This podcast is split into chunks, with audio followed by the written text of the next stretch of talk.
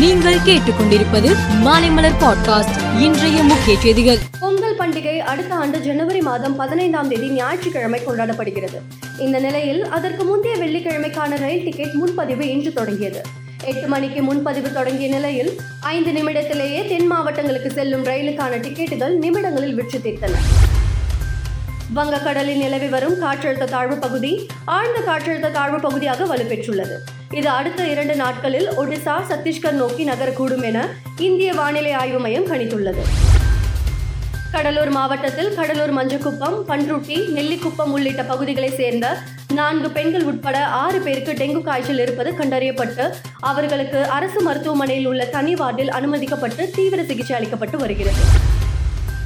நிலக்கோட்டையில் கடந்த சில தினங்களுக்கு முன்பு தனியார் பள்ளியில் மது அருந்தி மாணவிகள் பிறந்தநாள் கொண்டாடியதாக நாளிதழ் மூலம் அறிந்தேன். மேலும் பல்லடம் பகுதியில் ஒரே குடும்பத்தை சேர்ந்த நான்கு பேரை குடிபோதையில் கும்பல் ஒன்று வெட்டி கொலை செய்தது. தமிழகத்தில் மதுவால் கொலை கொள்ளை சம்பவங்கள் அதிகரித்து வருகிறது என அண்ணாமலை குற்றம் சாட்டினார். பாராளுமன்ற சிறப்பு கூட்டத்தின் முதல் நாளான பதினெட்டாம் தேதி பாராளுமன்றத்தின் எழுபத்தி ஐந்து ஆண்டு கால சாதனைகள் நினைவுகள் கற்றுக்கொண்டவை போன்றவை குறித்து விவாதம் நடைபெறும் என அறிவிக்கப்பட்டுள்ளது. மேலும் நான்கு மசோதாக்கள் அறிமுகம் செய்யப்படவும் எனவும் தெரிவிக்கப்பட்டுள்ளது. உஜ்வாலா திட்டத்தை மேலும் மூன்று ஆண்டுகளுக்கு நீட்டிக்க பிரதமர் மோடி தலைமையிலான மத்திய அமைச்சரவையில் ஒப்புதல் அளிக்கப்பட்டுள்ளது. பாஜகவின் பாராளுமன்ற குழு கூட்டம் நேற்று டெல்லி பாஜக தலைமை அலுவலகத்தில் நடந்தது. அப்போது ஜி டுவெண்டி உச்சி மாநாடு வெற்றிக்காக பிரதமர் மோடிக்கு பாராட்டு தெரிவித்து தீர்மானம் நிறைவேற்றப்பட்டது.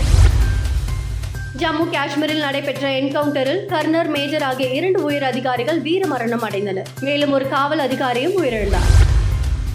காசா முனையில் போராட்டத்தில் ஈடுபட்ட பாலஸ்தீனர்கள் குண்டுகளை தவறாக கையாண்டதில் வெடி விபத்து ஏற்பட்டது. இதில் ஐந்து பேர் உயிரிழந்தனர்.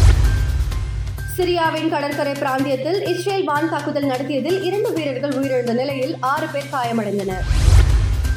இங்கிலாந்து நியூசிலாந்து அணிகளுக்கு இடையிலான மூன்றாவது ஒருநாள் கிரிக்கெட் போட்டி நேற்று நடைபெற்றது. இதில் இங்கிலாந்து நூற்றி எண்பத்தி ஒரு ரன்கள் வித்தியாசத்தில் வெற்றி பெற்றது. முதலில் பேட்டிங் செய்த இங்கிலாந்து முன்னூற்றி அறுபத்தி எட்டு ரன்கள் குவித்தது. பின்னர் முன்னூற்றி அறுபத்தி ஒன்பது ரன்கள் அடித்தால் வெற்றி என்ற இலக்குடன் களமிறங்கிய நியூசிலாந்து நூற்றி எண்பத்தி ஏழு ரன்னில் சுருண்டது. நூற்றி எண்பத்தி இரண்டு ரன்கள் குவித்த பென் ஸ்டோக்ஸ் ஆட்ட நாயகன் விருதை வென்றார். மேலும் செய்திகளுக்கு மாலை மலர் பாட்காஸ்டை பாருங்கள்.